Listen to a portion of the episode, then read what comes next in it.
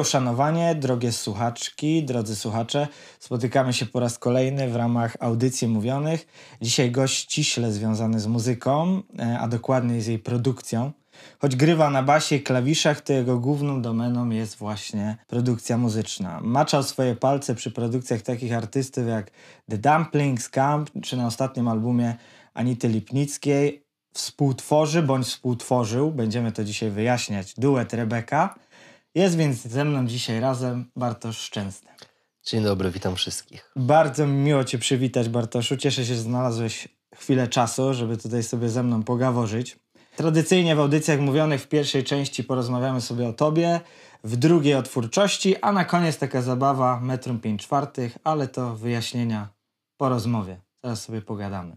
I zazwyczaj zaczynam od pytań, jak to się wszystko zaczęło, a dzisiaj przewrotnie chciałem Cię najpierw zapytać od aktualnych sympatii muzycznych. Powiedz, czego aktualnie słuchasz, jaki projekt może ostatnio na Tobie zrobił szczególne wrażenie i czy w ogóle masz czas na kontemplację muzyki? Tak, o dziwo mam e, i ja się śmieję, że ludzie... Ja zbliżam się do takiego niebezpiecznego wieku. Jestem jeszcze przed 40, ale niestety bardzo blisko. Znaczy, niestety, niestety, no po prostu tak jest. I, e, i ludzie w, już po 25 tak naprawdę w pewnym sensie się zamykają trochę na nowe gatunki. Ja wiedząc o tym, staram się mówić, nie, ja tak nie będę robił, nie będę tym starym dziadem, który mówił, że muzyka skończyła się na, nie wiem, na Beatlesach na przykład, nie? Więc staram się faktycznie klikać na nowości na serwisie streamingowym i ostatnio uświadomiłem sobie, że najbardziej jednak mi się podobają nowe albumy, ale starych, moich ulubionych artystów i zasłuchiwałem się w najnowszym albumie Bonobo na przykład. Właśnie nie miałem okazji jeszcze, ale słyszałem Ja porównania nawet do legendarnego. Black Sense, że Tak, ale wiesz co, to jest po prostu, to jest super. To jest właśnie dlatego super, że on mam wrażenie, że jest, bierze jakby z siebie, słychać, że to są te harmonie, które on lubi, ale ewidentnie jest na bieżąco, jeśli chodzi o, o to, co się dzieje na przykład w muzyce elektronicznej, więc bardzo ładnie przeplata takie swoje muzyczne, takie melodyczne elementy z takimi elementami nawet bardziej tanecznymi, bym powiedział. To są bardzo krótkie fragmenty, co jest, myślę, genialne po prostu. bo no, bo no, Tak. wiem, muszę nadrobić, tutaj przyznaję się. tak, tak. ale będzie nadrabianko. Polecam. No. Udało mi się ustalić, że właściwie muzyka, instrumenty już towarzyszą ci od dziecka, bo w jakimś wywiadzie powiedziałeś, że pierwszym instrumentem było gdzieś tam w domu pianino i już brzdękałeś mając 2-3 lata. Mhm. E, wiem, że szybko wybrałeś drogę, aby jednak grać swoje rzeczy, a nie czyjeś kompozycje. Tak. Czyli nie było żadnej szkoły muzycznej. Nie, nie było, e, prawda. Po prostu poszedłeś swoją drogą. Mhm. I tutaj poprawianie umiejętności jakby aranżacji, tworzenia jeszcze pewnie wtedy nie było w głowie, że takie rzeczy, takie elementy muzyki możesz e, kiedyś robić, ale Mhm. powiedz mi, kiedy się urodził ten pomysł, ta wizja, że chciałbyś rzeczywiście stworzyć coś swojego?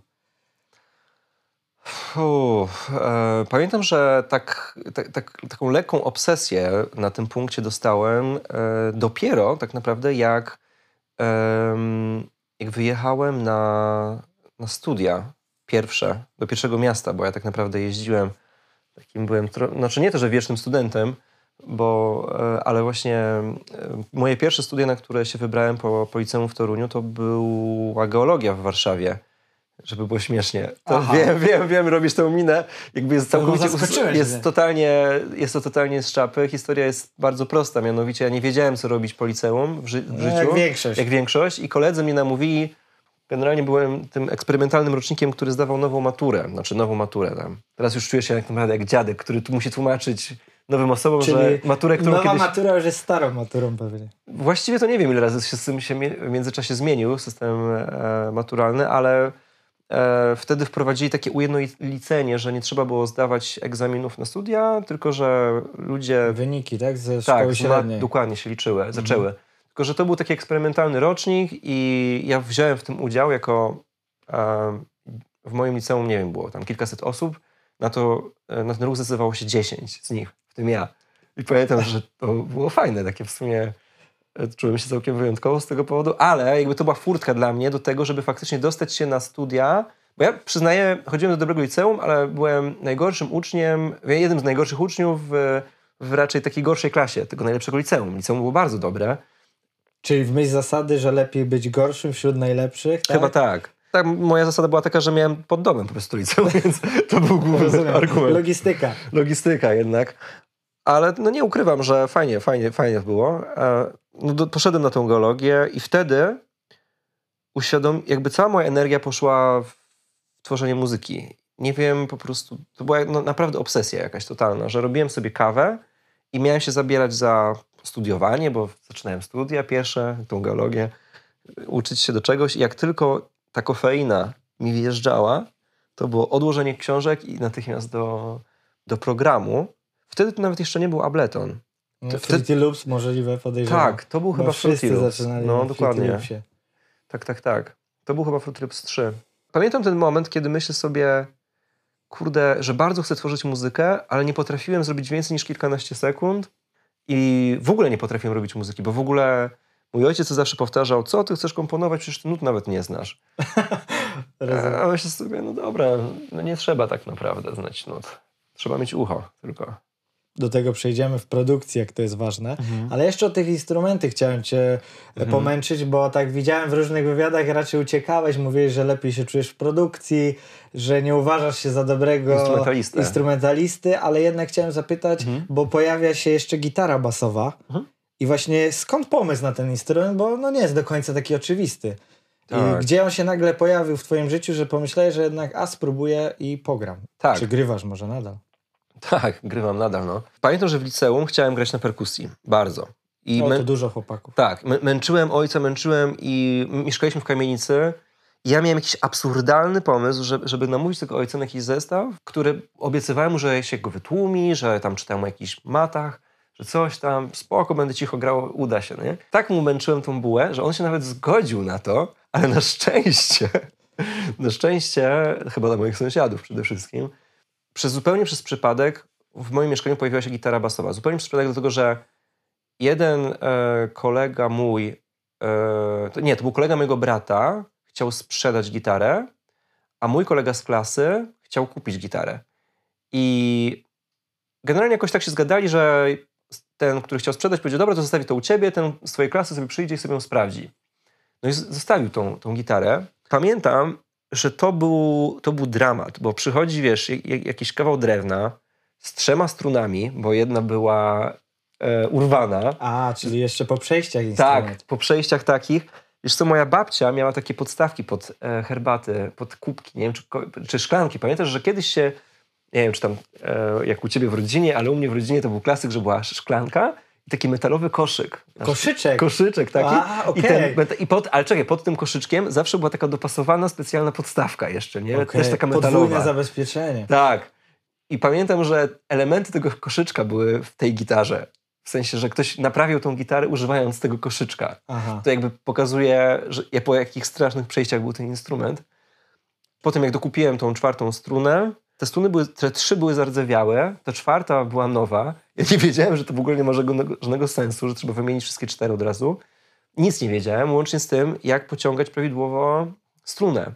Ja robiłem taki haczyk, który powodował, że po, po 15-20, no dobra, po pół godzinie takiego brzdąkania miałem bąble po prostu na palcach, bo bo nie wiedziałem po prostu, jaka jest technika, nawet pociągania za strunę, nic nie wiedziałem. Ale nie przeszkadzało mi to jakby ciągłym poszukiwaniu i w którymś momencie metodą prób i błędów Dochodziłeś sam do tak, wszystkiego. dochodziłem sam do wszystkiego. Jak teraz o tym myślę, to się łapię za głowę, bo myślę sobie, co by było, gdybym w życiu miał ludzi, e, albo wtedy miał YouTube już, YouTube nie był taki spopularyzowany, gdybym ja to wszystko kurde wiedział. To ciekawe, gdzie bym byłbym dzisiaj. Ja się śmieję, że chyba ten upór jest ważniejszy w takim razie. Ale to wiesz co, to ja bym to przyrównał też właśnie jak nasza stara polska szkoła jazzu. Mhm. Też e, często wspominki jazzmenów, Mhm. komedy i innych, gdzie nie było nic, nut, płyt, Mhm. czegokolwiek. Mhm. Jak mieli jedną płytę, to po prostu była przewałkowana od A do Z. Wszystkie solówki poznane od A do Z, spisane ze słuchu nuty, żeby cokolwiek mieć. I tak, Tak. naprawdę to stymulowało ich do niesamowitego działania i później nagle mieliśmy swoje troszeczkę prądy. Tak. E, rzeczywiście to wzbudzało jeszcze dodatkową kreatywność. Także Mhm. czasami te gorsze warunki, gorsze instrumenty mogą się przełożyć na to, że muzycznie możesz zyskać na tym paradoksalnie, oczywiście mówię. Tak, choć myśl, myślę sobie teraz, że znaczy dla, dla nich musiało być coś takiego właśnie ta niedostępność, to mu, musiało być coś takiego też magicznego po prostu, nie? Że, y, że jak taka kraina, do której, wiesz, za komuny przecież ta Ameryka, do której nie da się dostać tak naprawdę y, i, ten lepszy świat e, i muzyka stamtąd, do której nie masz dostępu, która wiesz, że tam jest i nagle, wiesz, jakaś jedna spłyta właśnie spada, tak jak mówisz. Jaka to musiała być przygoda, nie? Że tak, tworzyć. bo ogólnie no. płytę, nie? Żeby zdobyć, jak ktoś Tak. jakąś tam ciotkę miał ze Stanów czy wuja No tak. i przysłał coś, Tak. to wiesz, Wiesz, cała wiesz, że zaczynamy, zbierała zaczynamy gadać jak jeszcze starsze dziady w tym momencie. Dlatego przejdziemy dalej do twojego konika, czyli do produkcji muzycznej. O, tak. A dobrze wiem, że masz niesamowitą wiedzę na ten temat, bo też miałem przyjemność uczestniczyć w twoich zajęciach. Też w produkcji, z tego co się dowiedziałem, dochodziłeś do wszystkiego sam. Tak. Przyznaję, że za, za moich czasów jeszcze się czytało e, Estradę i Studio. Właściwie to z Estrady i Studio dowiedziałem się na przykład o tym, że istnieje coś takiego jak reżyseria dźwięku w Poznaniu. Potem zacząłem czytać, że też w Warszawie jest, e, więc e, no to było jakieś źródło wiedzy na pewno, ale mm, ja mam wrażenie, że czytanie takiego magazynu to, to było jak, wiesz, oglądanie filmu w kinie przez dziurkę od klucza trochę, nie? Że tak naprawdę to jest coś bardzo trudnego do, mm, do przekazania w takiej formie właśnie, bez konkretnych przykładów i też bez feedbacku, nie? że próbujesz coś zrobić, ale tak naprawdę nie masz zielonego pojęcia, jak daleko jesteś. I, i pamiętam, że takie właśnie ten magazyn tworzył wokół siebie jakąś tam społeczność, nie? I były jakieś konkursy na przykład. Ja na te konkursy wysłałem czasami swój, jakiś swój utwór, jeden czy drugi, jakiś remix. I pamiętam,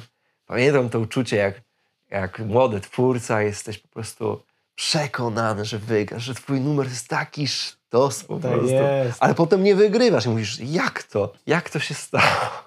Ale dobrze, żeby, że w ogóle, wiesz, tak y, motywowało do działania, Tak. że było wysłane. Tak, Taki prawda. utwór trzeba było skończyć. Tak, Ciężko jest często z projektami, Tak. że dużo się zaczyna, tak.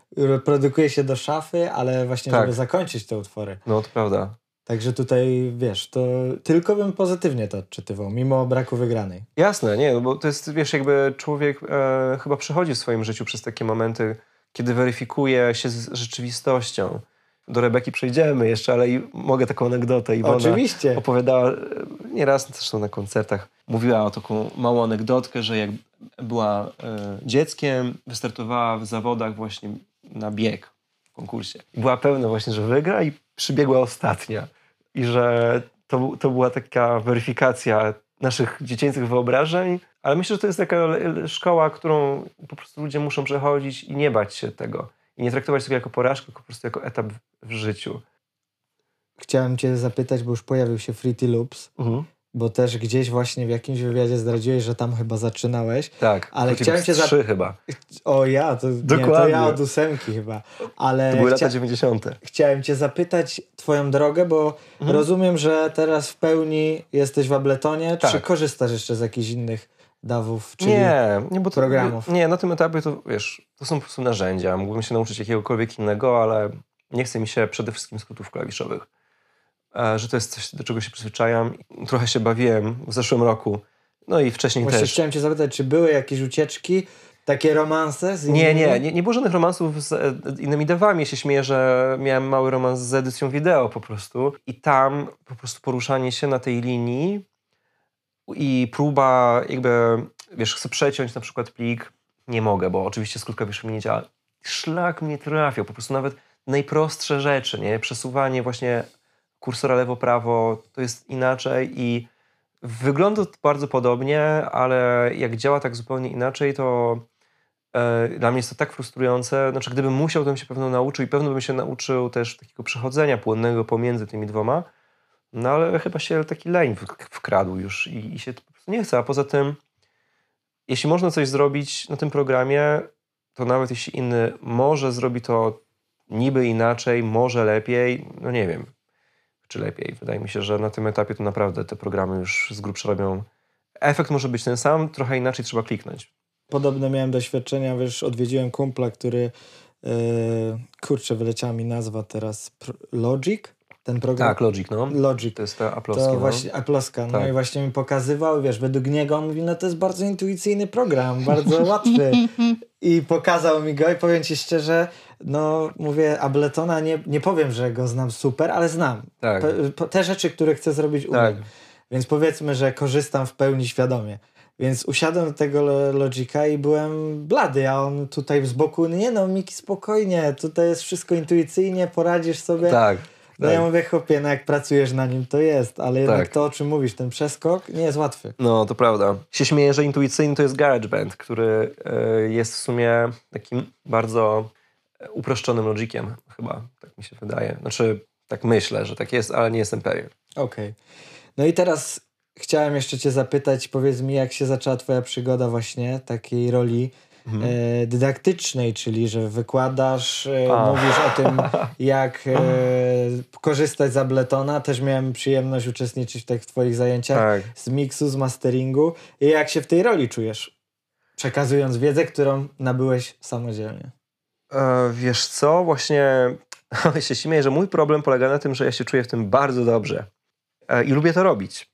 Zastanawiam się, z czego to może wynikać, ale mam mało optymistyczne wnioski, że to jest jakieś takie, jakieś takie karmienie ego tak naprawdę chyba trochę, bo w gruncie rzeczy gdybym nie czuł, że mam coś do powiedzenia, to bym, to bym chyba tego nie robił po prostu.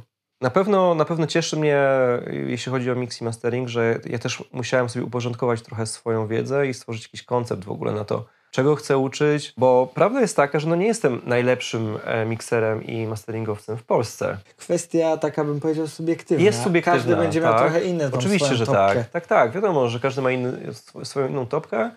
Ja mam na pewno jak, jakieś, e, jakąś świadomość takich umiejętności, że, e, że jest jeszcze kilka rzeczy, które chciałbym może się nauczyć, żeby, żeby te rzeczy, które ode mnie wychodzą, brzmiały jakoś tam.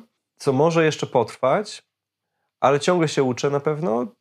Trudno, no, uczę też innych. W sensie takim, że uczę ich na, na tyle dobrze, na ile potrafię, ale właśnie się zastanawiam, czy to nie jest tak, że jeśli człowiek sam do czegoś dochodził, to nie ma jakichś takich, po prostu nie wtedy sprzedaje własne patenty, tak? Że trochę sprzedajesz, sprzedajesz własne błędy, własne doświadczenia i masz nadzieję, że to spowoduje, że te osoby dużo szybciej idą, jakby nawet przewyższą cię, nie? Że będą ro- robić, działać lepiej nawet niż ty. Masz taką nadzieję przynajmniej jako, e, jako nauczyciel. Tylko, że ja nie czuję się jakoś tak bardzo mocno nauczycielem, nie? że jednak czuję się producentem, który robi to, no nie wiem, chyba, chyba właśnie dlatego, że to lubię, nie wiem, nie wiem z czego to wynika, a może po prostu taka chęć, nie wiem, też podzielenia się i pomyślałem, no ja miałem ciężko, to chciałbym, żeby przynajmniej reszta miała lżej, nie?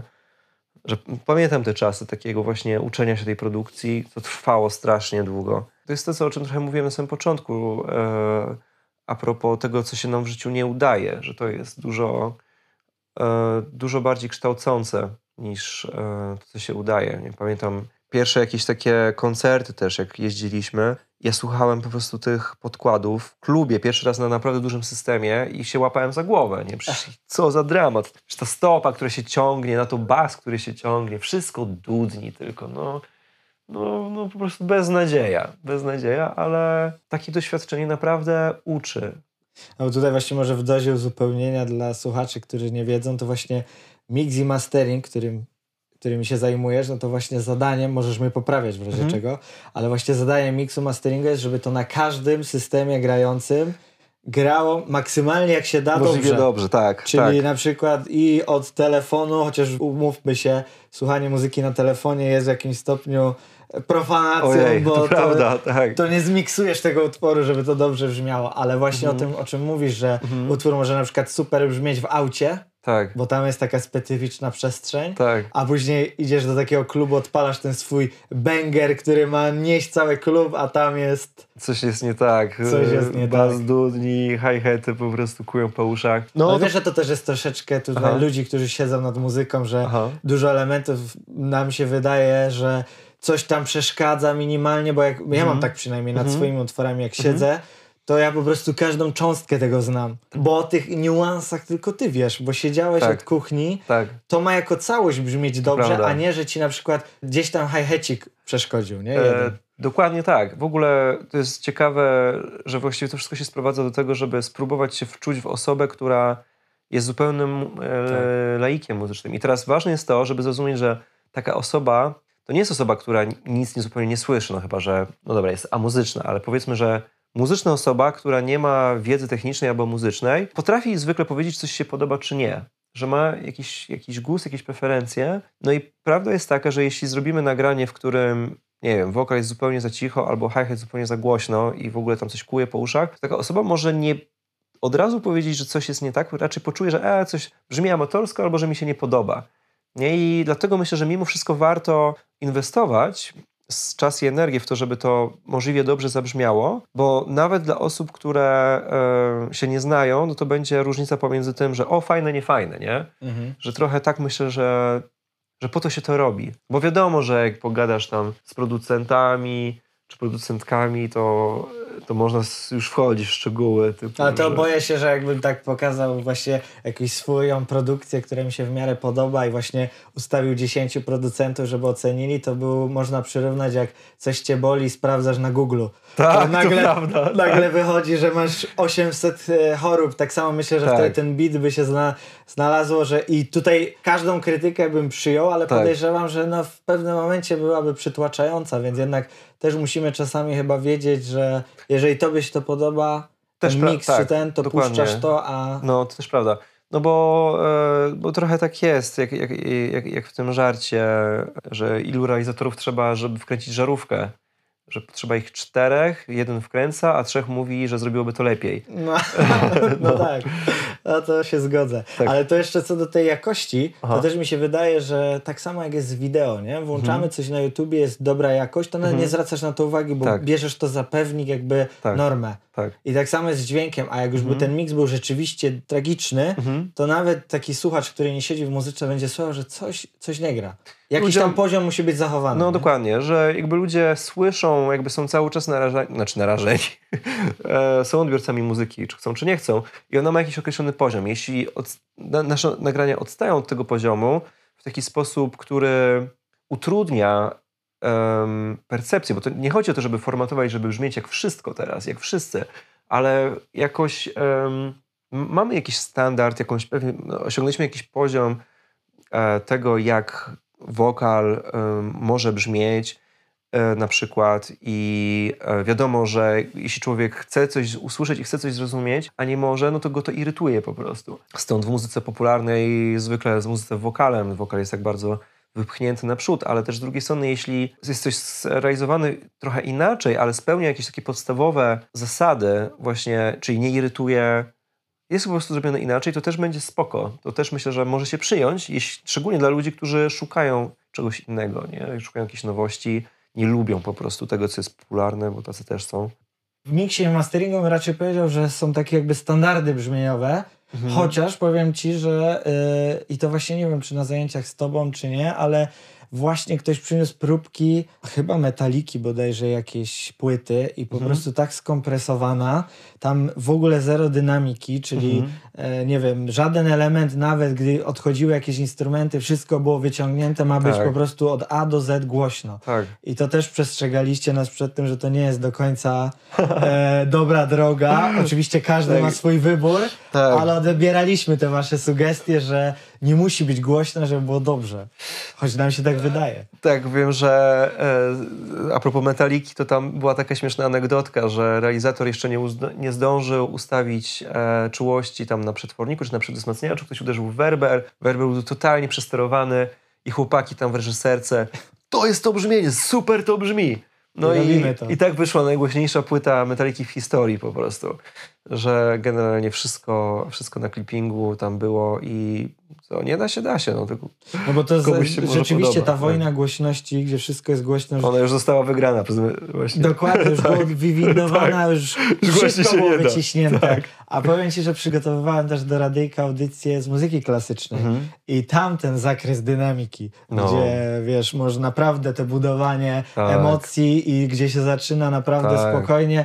Mezzo forte, forte to jest różnica. Tak. A tu rzeczywiście, jak się często nawet na ścieżki spojrzy, wrzuci w jakiś Mhm. program e, nowej muzy, to tak naprawdę od, już od dzień Kiełbaska dobry, jest. od od dzień, dzień dobry dobry. jest hook. Prawda.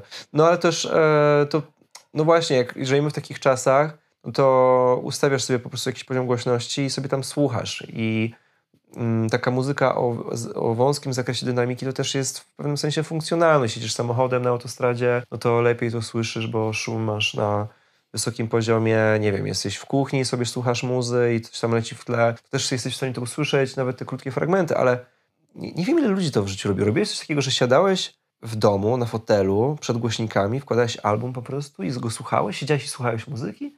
No zdarza mi się, szczególnie, szczególnie Z płyt płytami, winylowych. wino- tak, ich trzeba pilnować, nie? Że Tak, i od czas... cierpliwości, bo mi często Tak. wytykali znajomi, No, że ja chciałem w trzy minuty 300 utworów pokazać. Tak. A posłuchaj jeszcze tego. Ty, tak. Ludzie tak. jednak wolą się skupić, gdzieś tam Tak, tą aranżację, kompozycję przesłuchać. No. I rzeczywiście winyle mnie nauczyły tego, że odpalasz, nie grzebiesz z tą igłą, Tak, grać. tak, tak. No i, e, i po prostu to jest ta czynność, którą masz wykonywać. Po prostu słuchać muzyki, nie? Mam takie wspomnienia z takich wydarzeń. Pamiętam e, Scalpel na przykład, płytę, e, jak wyszła. To, Tak. to są właśnie te lata 2000. I, siedzi, i pamiętam, że właśnie siedzę w Warszawie w mieszkaniu właśnie studenckim moim pierwszym, gdzie tam z kumplami, którzy mnie namówili na tą geologię. I był wieczór, byłem sam na chacie i po prostu sobie włączyłem tą płytę Skalpel, którą zresztą przyniosłem ze sklepu nawet. Ojej, wtedy się jeszcze kupowało płyty w sklepach. I byłem zachwycony, że to była taka podróż. To była autentycznie podróż. Siedzisz na kanapie i po prostu podróżujesz. Niesamowite. I wtedy właśnie często przy takich albumach ważna też jest kolejność tych utworów, Tak, że oni tak. chcą jakąś historię opowiedzieć. tak, Nie? tak. Ale dzisiaj to No. ciężko, szczególnie w streamingach, gdzie Tak. y, no, dosyć wybiórczo, bo playlisty rządzą jednak, ludzie Mhm. wiesz, włączają sobie typu nastrój taki, w ogóle już mam wrażenie, Mhm. że tam jest rozbudowany bardzo mocno ten mechanizm, No, e, ale muszę jedno przyznać, że No. te algorytmy dobrze działają, jeśli chodzi, jak trochę posłuchasz muzyki okej, to dobrze. i później ma dobierać coś, co może ci się spodobać, to ja naprawdę wielu artystów poznałem przez to, że podrzucił mi to A ty algorytm. Spotify pewno używasz, nie? E, YouTube Music. A, ale okej. to jest, powiedziałbym, Podobny algorytm. konkurencja, ale to samo. Kumam, bo ja, ja używam Tidala i przyznaję, że te algorytmy tam są słabe raczej, albo ja jestem bardzo mm, Wybredny. jakiś wybredny, no, że jakby nie lubię tych sugestii, a czasami mnie wręcz obrzydzają. Powiem A, tak. To tak że- aż nigdy nie miałem. no. Okej, bo znaczy czas, jakby słyszę na przykład, że klimat jest podobny, ale jakość dużo gorsza, w sensie taka artystyczna przede wszystkim. E, ale przyzn- tak, że ja z Tidala tak korzystam, że raczej klikam sobie, albo sobie sam konstruuję te listy własne, Mhm. albo po prostu słucham faktycznie albumów, bo to jest dla mnie taki gwarant.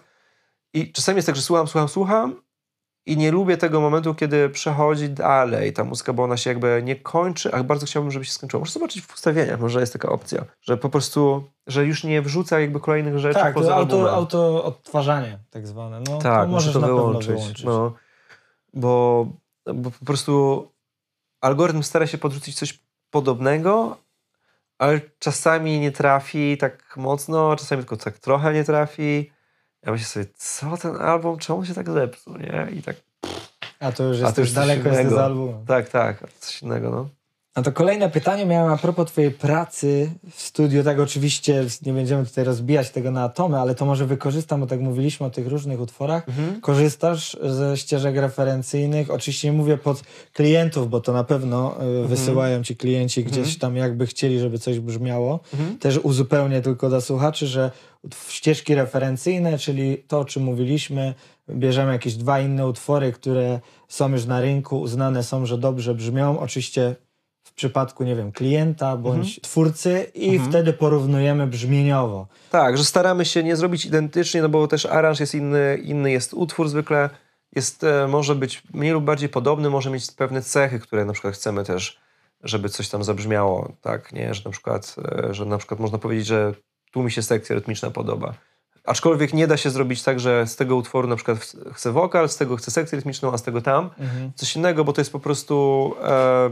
decyzje, że coś brzmi w danym utworze tak, one będą wpływały też na pozostałe elementy, więc trzeba powiedzieć sobie jasno, że referencja może być, najlepiej jak to tak naprawdę jeden plik. Trzeba się pogodzić z tym, że to będzie tylko, tylko referencja, że to nie będzie brzmiało identycznie. Ale to prawda, to jest standard, że tego się używa, powinno się z tego korzystać. I korzystasz, rozumiem. Tam Tak. Jak swoje rzeczy produkujesz? to też- już mniej.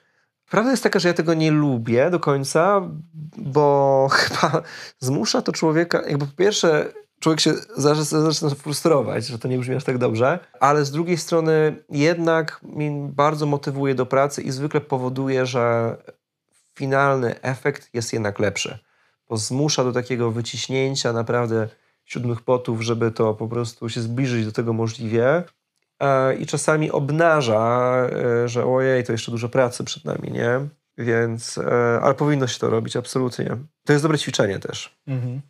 A powiedz mi jeszcze, bo taką ciekawą i zaskakującą technikę nam kiedyś sprzedałeś, mówiąc, że często w utworach jakby zaczynasz od końca, że pewne rzeczy już nie masz jeszcze do końca miksu, albo nawet jeszcze nie zacząłeś, ale już bawisz się na masterze, czyli na ścieżce tej głównej, Tak. bo jakby badasz główne już tutaj, y, czy to problemy, czy załóżmy, nie Tak, wiem, może tak. walory danej ścieżki i powiedz mi, czy nadal zdarza ci się tak pracować, gdzie zazwyczaj jednak szkoła mówi, e, że dołu do jednak góry. dokładnie i od, Tak. od szczegółu Do- przechodzimy do, do ogółu. a tutaj Tak. mówiłeś, że czasami warto jednak właśnie nad tym ogółem pobadać go, Tak. żeby przejść do szczegółu. Tak, to jest e, top to bottom, tak? To jest te- technika, która jest e, generalnie też e, używana przez ludzi.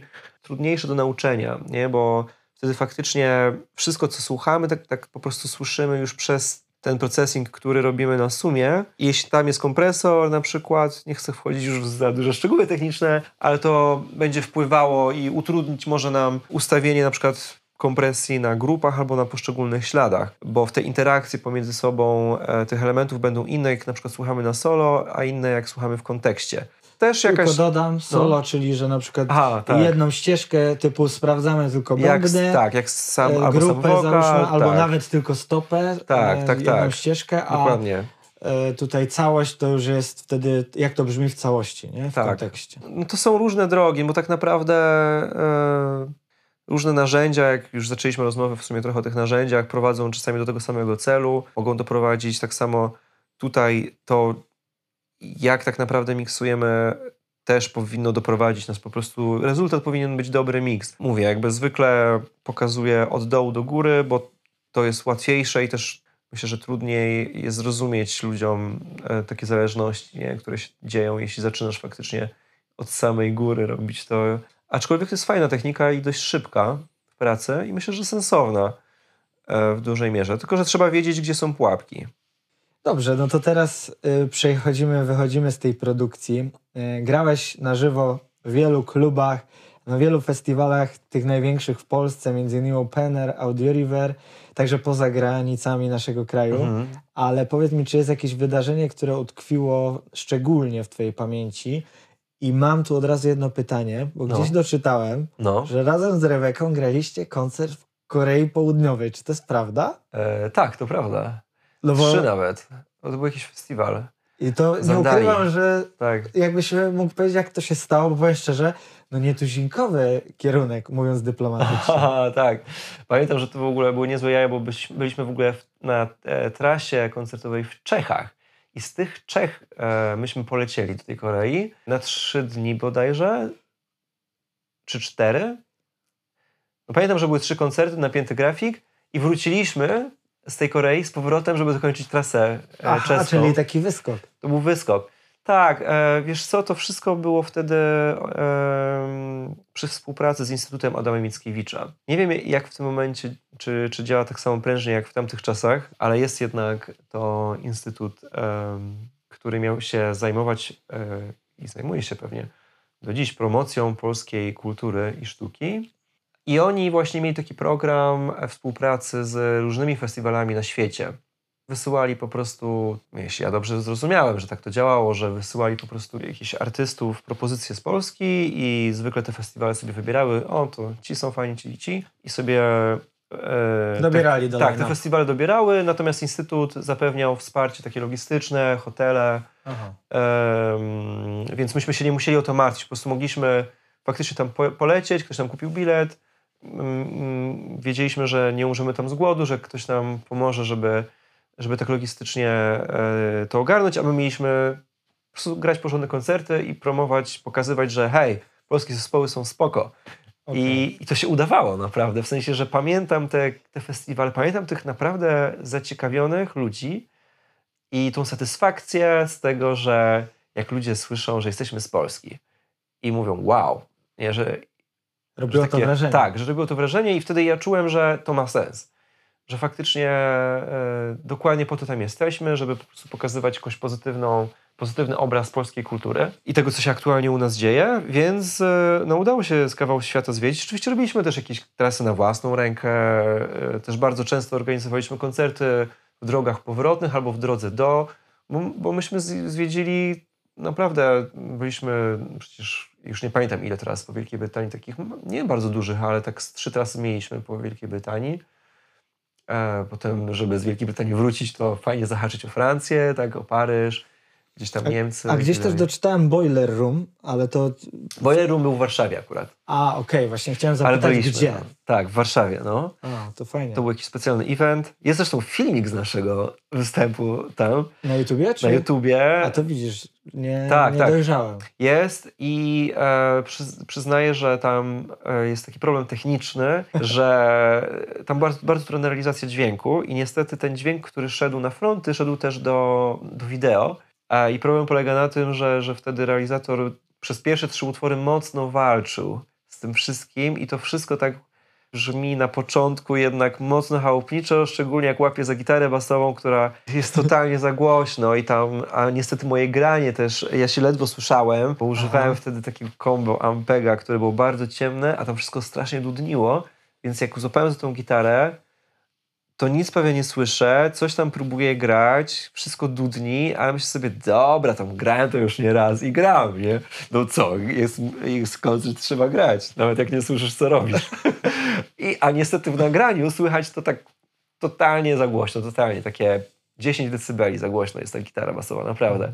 Ale później faktycznie realizator to w trakcie przycisza, e, no ale początek tego nagrania nie brzmi zbyt dobrze, ale później już jest fajnie taka ciekawostka. To jeszcze masz jakieś te ulubione wydarzenie? Bo ja tak troszeczkę zbiłem o, z tropu nie, ulubione wydarzenie. W ogóle wiesz, co jest zabawne? Że z, tych, że z tych koncertów w Korei to ja niewiele pamiętam, bo myśmy okropny jetlag. Myśmy tam wylądowali. E, nie, ja nie spałem w samolocie. Położyłem się, była ósma rano. Obudzili mnie po trzech, chyba czterech godzinach, że zaraz próba dźwięku. Byłem tak nieprzytomny, że menadżerka nasza półka do drzwi. No wiesz, Korea Południowa, więc generalnie jak masz toaletę, to masz przyciski, tam panel sterowania, nie? I tam siadasz na, na kibelku i masz po prostu kilka trybów, tam w ogóle funkcji na toalecie i myślisz sobie, co to jest w ogóle, do czego to służy.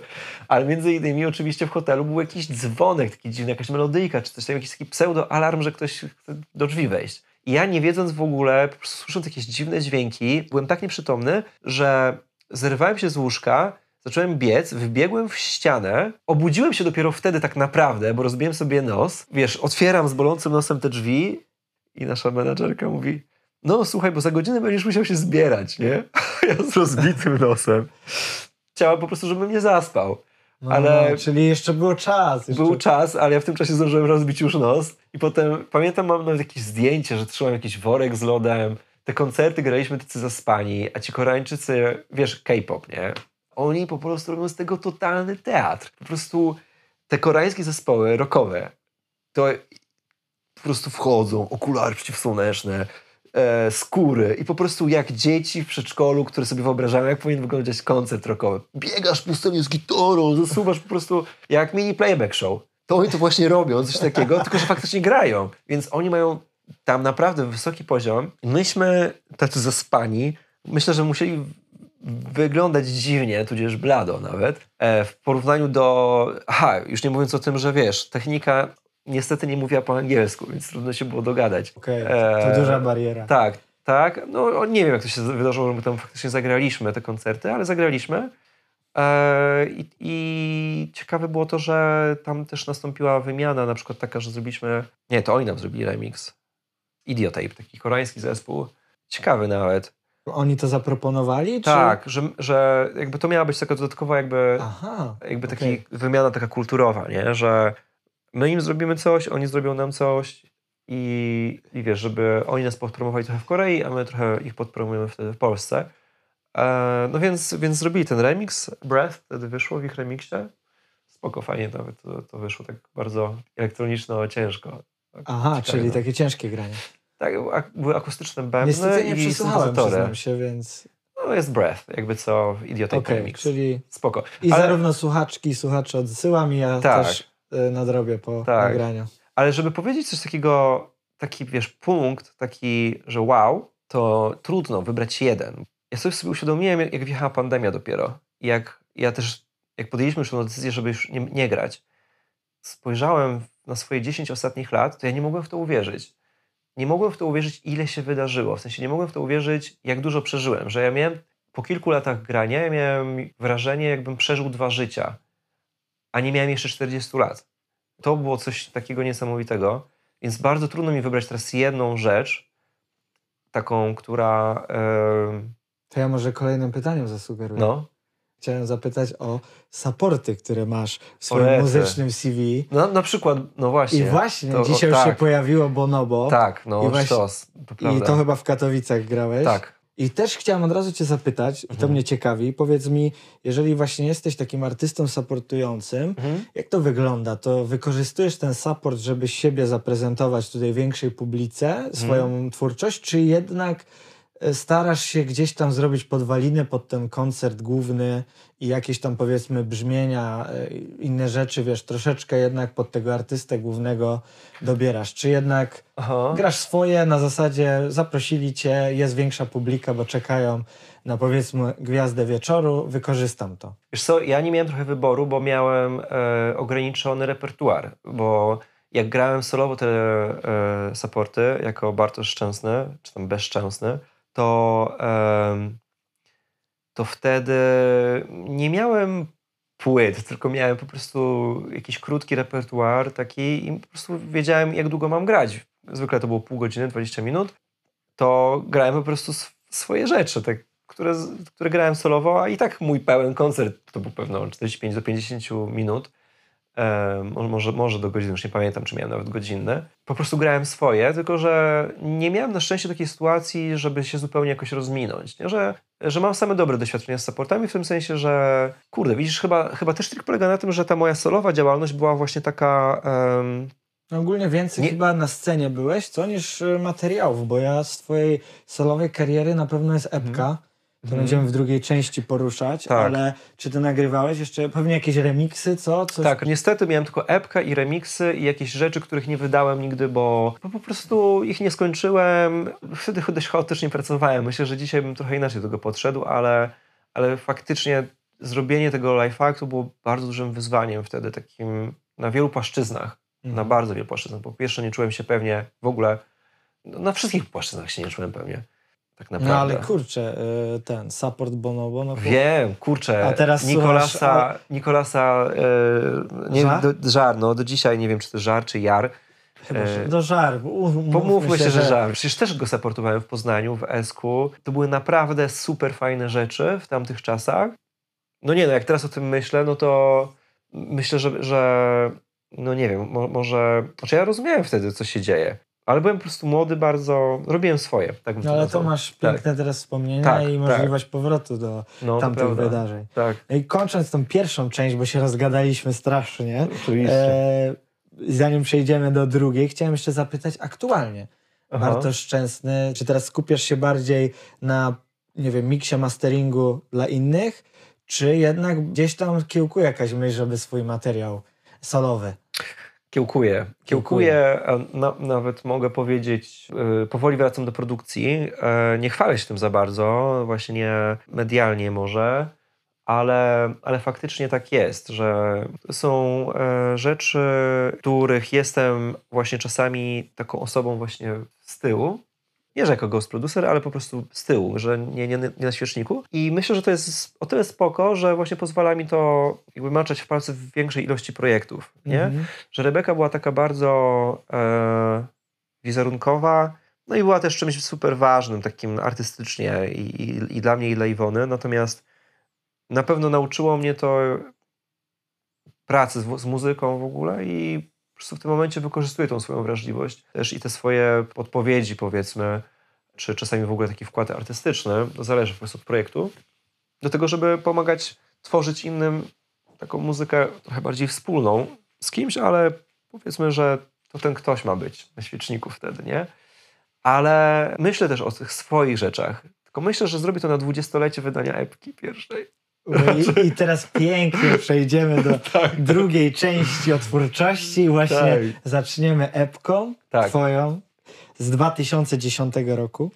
Tak, tak. Czyli dajesz sobie jeszcze czasu. Tak, do- jeszcze, jeszcze sobie daję. Dwudziestolecie i, i jedziemy dalej. Po 20 I- latach wraca na scenę. I tu y, epka Beyond Midnight Tak. i powiem, y, że na Bandcampie można sobie odsłuchać, ale Tak. niestety link, który jest, gdzie można by było sobie pobrać, bo też No. chciałem wtedy pobrać, żeby, wykorzystać w jakiejś audycji w Mickey's Choice Aha. Radio, ale no niestety link nie działa. Naprawdę? Tak. Na Bandcampie? Tak. Tak, bo tam chyba było, wiesz co, No. przekierowanie jest na e, w twórnie, teraz kurczę uciekam. Brenessel? Tak, Records. I, I niestety nie wiem, czy strona nie siadła i dlatego link się nie otwiera. No nie? to ja muszę to zaktualizować w takim razie. Tak, ale epkę można przesuwać, także zainteresowanych, początki tutaj Bartosza zachęcam. Tak. Bardzo ciekawy Tak, materiał. bo, bo tego nawet nie ma na serwisach streamingowych. I właśnie ja jest się tu uśmiechnę do miejsce. ciebie, bo Tak. jak mnie w MP3 tutaj tak, przekażesz, tak, tak. to, Oczywiście. to będzie wykorzystane. Dogadamy się, tak. Okej. tak.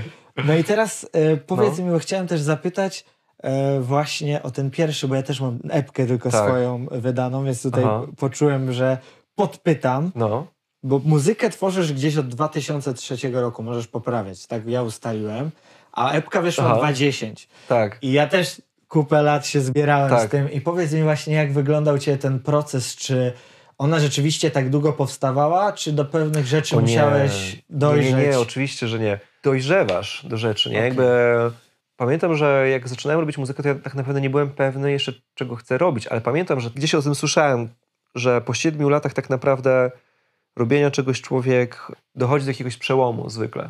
Znaczy może nie w pewnym sensie, może po prostu tak jest, jeśli faktycznie z czymś walczysz i, i tak dalej. I to, czy tam ilość godzin to jest może, no nie wiem, nie, nie, nieważne. Wa, ważne jest to, że faktycznie po tych siedmiu latach mm, i nagle, oczywiście siedmiu latach prób, pracy, jakby nieudawania, jakby robienia coraz dłuższych utworów, e, coraz mniej, miejmy nadzieję, lepszych. Nagle artystycznie mi się bardzo em, wyklarowało, co ja tak naprawdę chcę pokazać, co mnie interesuje, czym chcę się podzielić. Bo to jest ważne, żeby coś takiego mieć i mieć takie poczucie, że o, to jest w tym momencie to jest fajne i to będzie też fajne dla innych.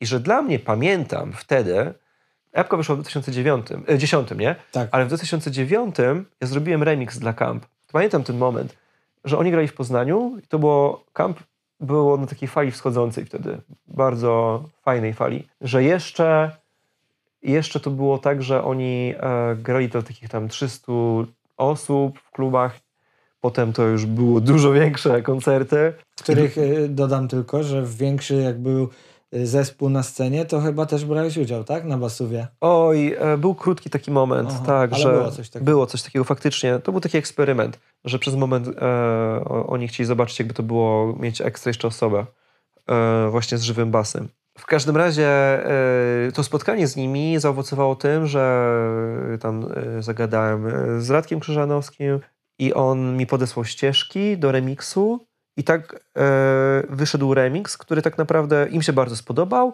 ale to już był ten remix na, na zasadzie, że już wiedziałem, w jaką stronę będę chciał iść z muzyką. W ogóle to był moment, kiedy się New Disco, e, cała ta fala rodziła. E, to jest właśnie to, że jeśli startujesz w momencie, kiedy też jest wzrastająca fala jakiegoś na przykład popularności jakiegoś gatunku muzycznego i jeśli zaczniesz w tym robić, to, to wtedy jest szansa, że, że to podchwyci, nie? że popłyniesz razem z tym. Ale chyba nie było bardzo wielu producentów wtedy. Znaczy na pewno w Polsce myślę, że byłem jedną z takich osób, które e, dość szybko to, to podchwyciły, ten temat produkcji w tym stylu. Bo ta współpraca później No. z Camp się układała bardzo dobrze, Tak. bo chyba Brennesel, tak? Tak. To jest wytwórnia chyba właśnie. Chłopaki z Camp założyli, Dokładnie. założycielami byli I tam tak. właśnie wyszła ta twoja epka w Tak. 2010 Tak. roku. A później w 11 pierwszy singiel e, Rebeki tak naprawdę też wyszedł, nie? Czyli już przechodzimy do kolejnego, bo właśnie 2010 rok też dla ciebie szczególny, bo Tak, spotykaliśmy się... dołączyłeś, tu też ciekawostka, bo doczytałem, Tak. że też zaznaczałeś to w jakimś wywiadzie, Tak. że ty dołączyłeś, Tak, bo Iwona miała solowy e, w projekt. 2008 roku solowy Rebeka, Tak. ale tak skrzydła rozwinęliście we dwoje. To prawda, no to prawda. Pamiętam, e, spotkaliśmy się w poznańskiej Mescalinie.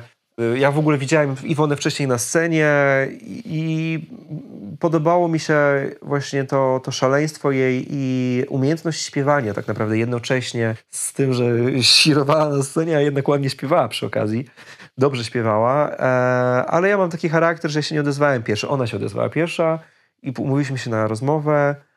Zgodziliśmy się, no. Zresztą do dzisiaj się przyjaźnimy, myślę, że mogę tak powiedzieć, więc e, to, to, był, to był dobry strzał, żeby się jednak zgadać i żeby zacząć wspólnie tworzyć. No i teraz uwaga, No. trzymaj się, No, bo spotkałem się z taką notką dotyczącą waszego zespołu, Rebeka. Okej. Charakterystyczne dla zespołu jest wykorzystanie keyboardu Casio w połączeniu z komputerem tak. Oraz emocjonalne, minimalistyczne kompozycje. Tak, No tak. powiem tak, minimalistyczne to jest to ujęcie e, Casio stara- z komputerem. tak, to jest stara I notatka. ja liczę, że tutaj rozwiniesz słuchaczkom i słuchaczom, co się może kryć pod tym komputerem, bo jednak e, chyba trochę więcej sprzętu tam używacie.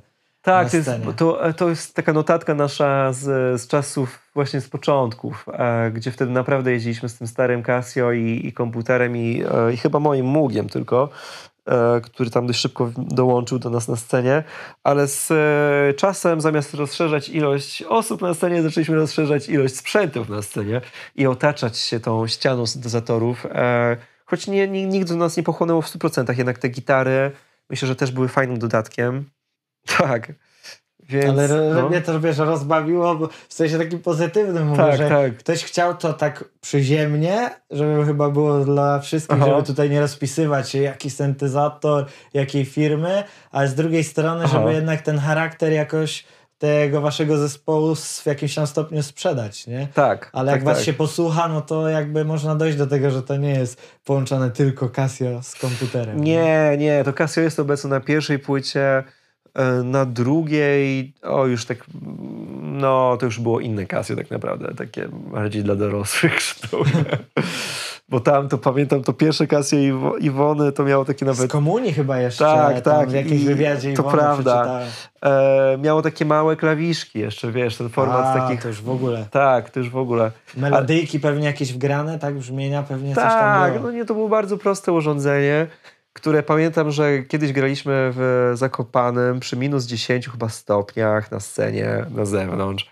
I te klawisze się w ogóle z powodu tego mrozu, tego zimna w ogóle się powykręcały. Jakoś trzeba było kupić nowy egzemplarz, e, trochę go przerobić, bo tam były problemy z, z jakimś amatorskim wyjściem, tam du, duży jack, trzeba było dorobić, żeby to jakoś przynajmniej dało się podłączać. Ale w końcu zrezygnowaliśmy z tego sprzętu, stwierdziliśmy, że jednak, dobra, czas wyjść z tej z tego dzieciństwa. Płyta nagrana. Na doro- w dorosłość trzeba wejść i chcemy już jednak brzmieć teraz dobrze. Bo początkowo mieliśmy taki punkowy bardzo charakter, nie? że byliśmy takimi punkowcami grającymi elektronikę w krawatach niemalże. Ja pamiętam przecież moje pierwsze outfity. Strasznie to lubiłem, bo ja, wiesz, chodziłem na luzie, w drechach, jak człowiek normalnie, ale na scenę jako, że e, Szacunek Tak, dla szacunek. audytorium. tak, też, ale jakby Stara szkoła. Dokładnie, ale też e, właśnie ten kontrast mi się podobał, nie? Tego, że my gramy taką szaloną muzykę, a ja jestem pod krawatem.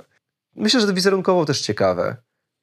A powiedz No. teraz, bo Rebeka ma trzy albumy i epkę, Mhm. tak, Tak. z moich wyliczeń Tak, tak, tak. Czy No. któryś z materiałów jest tobie szczególnie bliski?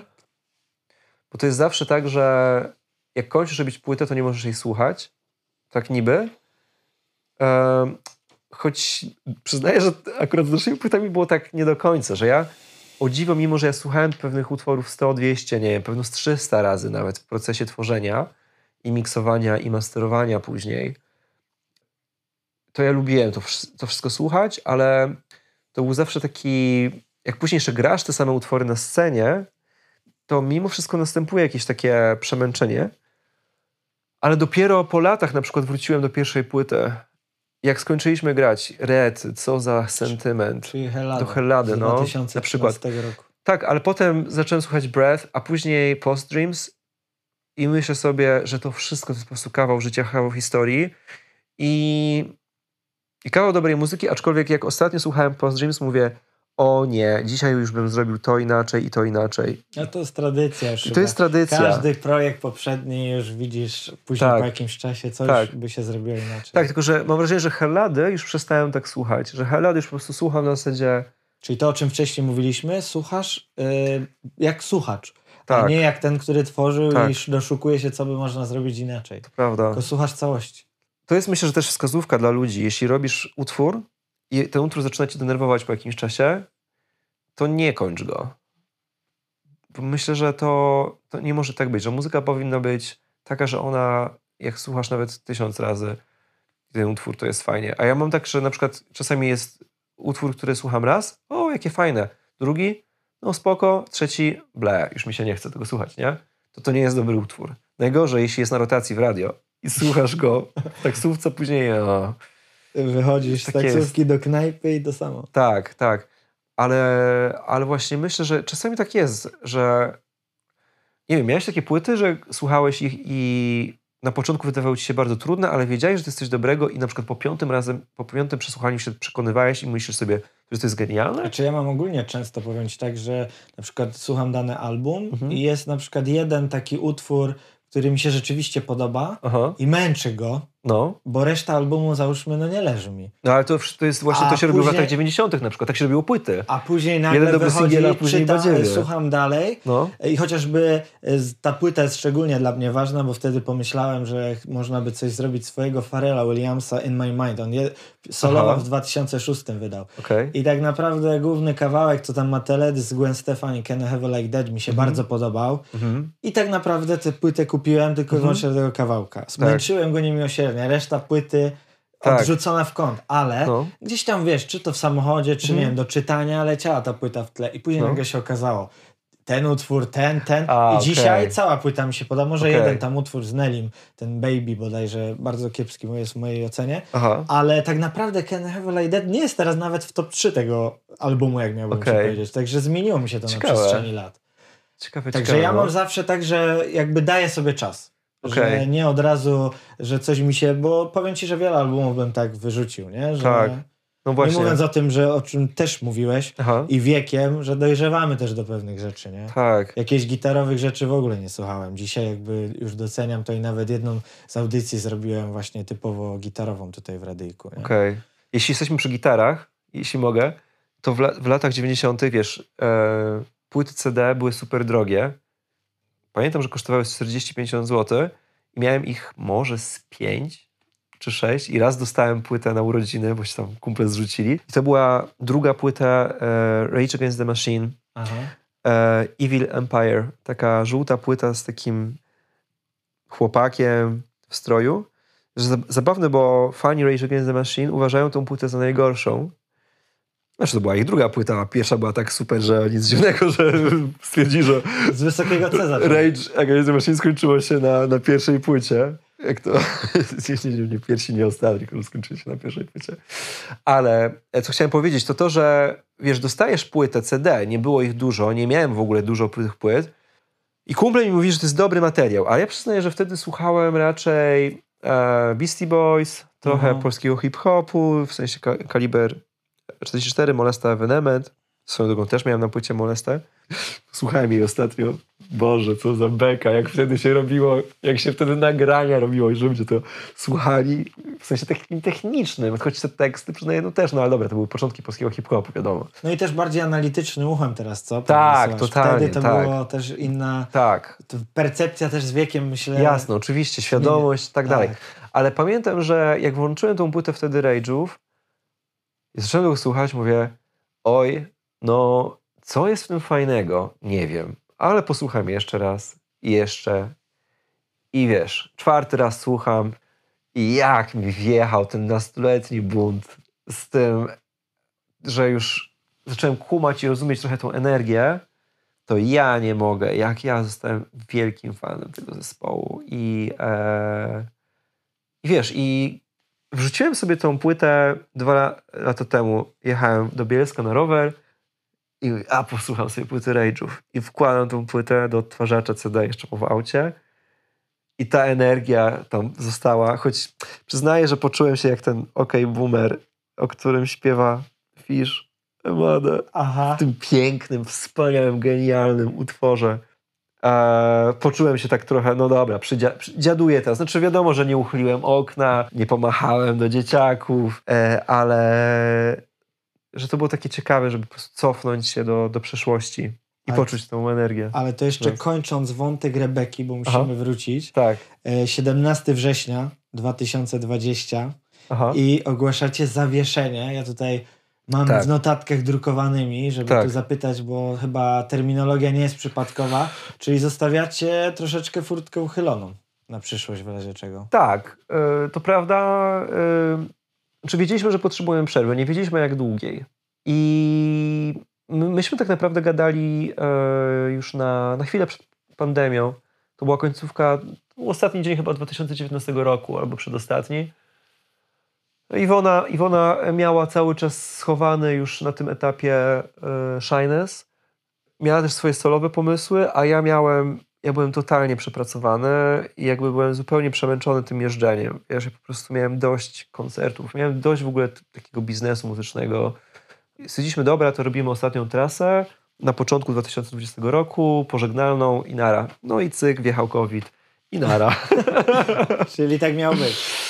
Wiesz co, nie, miało być inaczej. Mieliśmy to zrobić ładnie, z pompą, pięknie się pożegnać. A, A ni, ni, ni, niestety COVID nam to odebrał. Zagraliśmy trochę koncertów jeszcze w tym roku, ale to wiesz, jak to jest. Ten COVID, wszyscy się bali tak naprawdę. W lato coś tam się udało zagrać na powietrzu, ale to w ogóle nie było to. Ja właśnie mam te wspomnienia, ja tego trochę właśnie żałuję, że tego projektu nie udało się tak ładnie zakończyć. I może właśnie dlatego to Ale zawieszenie też. podtrzymam, że może tak miało być, bo prawdziwe zakończenie dopiero... Tak, Za jakiś może się czas. wydarzy, tak. Także na zawieszenie to nie było złe. Tak, e, myślę, że tak. No i teraz przejdziemy, jak już wspomniałem też na wstępie, bo to mnie bardzo zaciekawiło e, i tu mam jedno pytanko a propos płyty, w której też e, produkowałeś i nawet jesteś w, jako miksujący wskazany. Chodzi mi o płytę Anity Lipnickiej od nowa Tak. z 2019 roku Aha.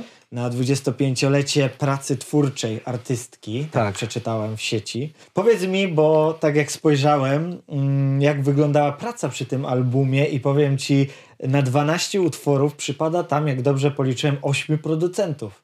Aha. Więc taki kapitał producencki, no niesamowity, przepych po prostu Tak. pełną gębą. I teraz chciałem Tak. zapytać, czy to wyglądało tak, że na przykład z e, artystką po prostu ty siadałeś, zrobiłeś swój utwór, miksowałeś go i oddawałeś jakby do tego wspólnego ogródka albumu i reszta producentów tak robiła, czy jednak jakoś tam wymienialiście doświadczenia? Nie, to było dokładnie tak, jak powiedziałeś. Aha. Że jakby ja indywidualnie pracowałem z Anitą. Mhm. No, jedynie na początku trzeba było upewnić się, że nie robimy z innymi osobami duplikatów tego samego utworu, bo to, to trochę nie miało sensu raczej. Mhm. E, ale szczęśliwie się tam okazało, że bez konfliktów każdy sobie wybrał te rzeczy, które e, uznał za takie, które są właśnie dla, dla nich. I swoją drogą to był bardzo ciekawy proces, bo ja pamiętam te utwory z lat 90., wiesz, z Tak, bo to telewizji. są właśnie takie jakby Tak, y, nowe, powiedzmy, otwarcia, ale utwory, które Tak. są już znane. dokładnie. I miałem takie właśnie, no właśnie proces selekcji na przykład dla mnie był, był ciekawy, bo e, na przykład zastanawiałem się, wiesz, jak, jak to ugryźć i stwierdziłem, że czasami po prostu trzeba wziąć utwór, który, którego produkcja ci się po prostu nie podoba, ale musisz w nim usłyszeć potencjał, że ta kompozycja ci się jednak podoba, tylko że tamta produkcja ci się nie podoba, nie? No, jakby wyselekcjonowałem swoje, e, Anita ponownie nagrała wokale, nagraliśmy te wokale e, razem. Zresztą ciekawostka jest też, że u mnie też e, nagrywaliśmy wokale dla utworów, które produkował e, Daniel Blum. Więc, No tutaj tylko dodam, to Tak. odpowiadałeś za dwa utwory. Tak, Piękna i rycerz oraz i mosty. mosty, tak. I szczególnie tak jak w sieci pooglądałem komentarze, to ten pierwszy Mhm. z bardzo ciepłym e, odbiorem Tak. się Mo- spotkał. w mostach pozwoliłem sobie na, na takie troszeczkę poeksperymentowanie, że zrobiłem jakiś eksperymentalny beat, w ogóle wiesz, z jakąś tam stopą, którą sam zaprojektowałem, która była taka stopo bas, ja to mówiłem, że bardzo taki dziwny dźwięk syntezatorowy, który miał, no tam po, tak eksperymentalnie bardziej poleciałem, choć bardzo myślę, że fajna taka smyczkowa aranżacja też została, to, no generalnie taki mix gigant, że że że Właśnie ja więcej będę mówił o mostach, bo uważam, że jednak tamta e, robota była ciekawsza właśnie z producenckiego punktu widzenia. Tam było bardzo wiele elementów do połączenia, że na finale po prostu mugi lecące równolegle, do tego dość e, bogata sekcja, taka e, smycz, smyczków wirtualnych oczywiście, ale, ale tak właśnie szeroko zaaranżowana I, i ten beat super ciężki i wokale i to wszystko połączyć, to było wyzwanie, ale właśnie myślę, że fajnie. A piękne jest też tak, no jakby fajnie siadło, ludziom się spodobało. A powiedz No. mi to właśnie jako miksujący jesteś skazany, bo po prostu te swoje dwa e, utwory miksowałeś, tak? Nie, że miksowałeś też na przykład innych producentów. E, tak, te dwa, e, dokładnie. Te A. dwa utwory ja miksowałem, e, Rafał Smo- Smolej robił mastering. Okej. Właśnie to No. chciałem dopytać, bo nawet z ciekawostki, no bo mówię ośmiu producentów, nie? Jak tam Tak. to wyglądało z takiego technicznego punktu E, widzenia. Z technicznego punktu widzenia e, część osób właśnie współpracowała z e, Rafałem Smoleniem na etapie miksu. Nie pamiętam wszyscy, ale pamiętam, że utwór Kuby, Kuby Karasia chyba był właśnie przez Rafała miksowany i masterowany zresztą. Natomiast ja zrobiłem swój miks i mastering już jemu oddałem. Tam pokazałem mu jakby swoją wizję tego, jak mniej więcej by to miało brzmieć. E, I on tam zrobił to oczywiście trochę lepiej. E, ale nie, nie odstawało to bardzo od mojej wizji, więc e, fajnie, jakby cieszyłem się z tego rezultatu. No. No i na koniec mam pytanie, takie troszeczkę już wyprzedziłeś, bo chciałem cię zapytać jakieś trzy albumy, które może były albo nadal są dla ciebie ważne. Tutaj byś wskazał słuchaczom, słuchaczkom, albo po prostu, które lubisz, uznajesz za ważne, bądź, uwaga, teraz zobacz jak zakończę, warte poznania. no tak, no to e, no, je- jeśli mógłbym jeszcze coś dodać, kurczę, choć nie wiem, bo teraz czuję się faktycznie jak, e, jak, jak taki dinozaur, który... No ale nie, no te, co ci przychodzą do No to jeszcze zbędnej e, Bierk, Bierk Homogenic, ten album, genialny. Jeśli ktoś nie zna, to musi koniecznie poznać. Choć to jest taka wrażliwość, nie wiem, nie dla wszystkich. I też nawet jak o sobie myślę, to myślę, że to było bardzo ważny album dla mnie w tamtym momencie. To było jakieś odkrycie po prostu też, ale odkrywanie siebie też w pewnym sensie, jakiejś takiej innej wrażliwości. Że wiesz, słuchasz Rage Against the Machine i Beastie Boysów i nagle wjeżdża ci Bierg. I myślisz sobie, wow, co to się dzieje, nie? Ale pamiętam wtedy też moment w swoim życiu, wtedy, dlaczego to się wtedy tak działo. No, nieważne, ale wa- ważne jest to, że, e, że to jest po prostu dobra płyta. No i coś Radiohead na pewno. O, Właśnie tak gdzieś tam tak. widziałem twoje podsumowanie Tak, roku, bo to, są, tak, bo to pojawił są, się też ten... ale właśnie ciekawe, że ja już Zespół. czuję się, czuję się e, emocjonalnie już gdzieś dalej, że właśnie to są zespoły, których bardzo długo słuchałem, które cenię do dzisiaj, ale właśnie e, myślę, że, no, że trzeba, trzeba też iść trochę dalej. A szczególnie Björk mam wrażenie, że ona tych późniejszych płyt, szczerze, że mamy nawet którąś, mam nawet jakąś bardzo ładnie wydaną, ale, ale mnie po prostu jakoś męczy. Ja muszę się No. przyznać, że nigdy jakby gdzieś tam pojedyncze utwory, ale gdzieś nie zatrybiło, ale teraz przez to, że sugerujesz, to Tak. y, lekcje będą odrobione. Tak. Usiądę z jednym z albumów. Nie, szczególnie Bonobo ci polecam. No bo, no, bo to Tak. na bank muszę nadrobić. Tak. To, to jest w ogóle, że tak powiem, obowiązkowa pozycja. No czyli jeszcze czekam. A, Radiohead, okej, ale wskazałbyś jakiś e, album szczególnie, czy po prostu. Nie, oni mają. Oni mają wszystko dobre. Akurat z tymi albumami to oni jadą równo. No i dobrze, i powoli dopływamy do brzegu, ale jeszcze wspomniana gra na Aha. początku. Aha. Bardzo prosta, otrzymujesz pięć pytań, dwa warianty, reagujesz najszybciej jak się da. Dobra. Na odpowiedź, na odpowiedź umownie jeden tak, ale oczywiście To wszystko jest płynne i możesz wykorzystać jedną pauzę, gdybyś nie chciał danego wyboru dokonać. Dobra, Gotowy? tak, Zaczynamy. tak. Upał czy mróz? Mróz. Domator czy turysta? Domator. Okej. Klawisze czy basówka? Klawisze. Analogowo czy cyfrowo? Analogowo. Mix i mastering za dnia czy w nocy? E, za dnia. O, to powiem ci, zaskoczyłeś mnie. Ojej, totalnie. Nie, jak w ogóle jak miksuję i masteruję, to ja zwykle Wyłączone. tak wyłączony jestem, nie? że to jest takie, to jest bardzo piękny moment, kiedy mój mózg jest bardzo skupiony na jednej rzeczy. I to jest piękne, uwielbiam to. I tym przesympatycznym akcentem zakończymy. Dziękuję Ci bardzo Dzięki. serdecznie za poświęcony czas, za Dzięki. rozmowę. Wszystkiego dobrego, kolejnych realizowanych projektów, zarówno i tam zawodowo dla kogoś, ale też po cichutku liczę, Na jakieś swoje artystyczne. coś swojego Dokładnie. z, usłyszymy. Dziękuję też również wszystkim słuchaczkom i słuchaczom. Kolejne spotkanie w ramach audycji mówionych tradycyjnie za miesiąc. Mixcloud i aplikacje podcastowe. Do tego czasu oczywiście proponuję audycje muzyczne w każdy poniedziałek na portalu Mixcloud. Do usłyszenia. Dzięki.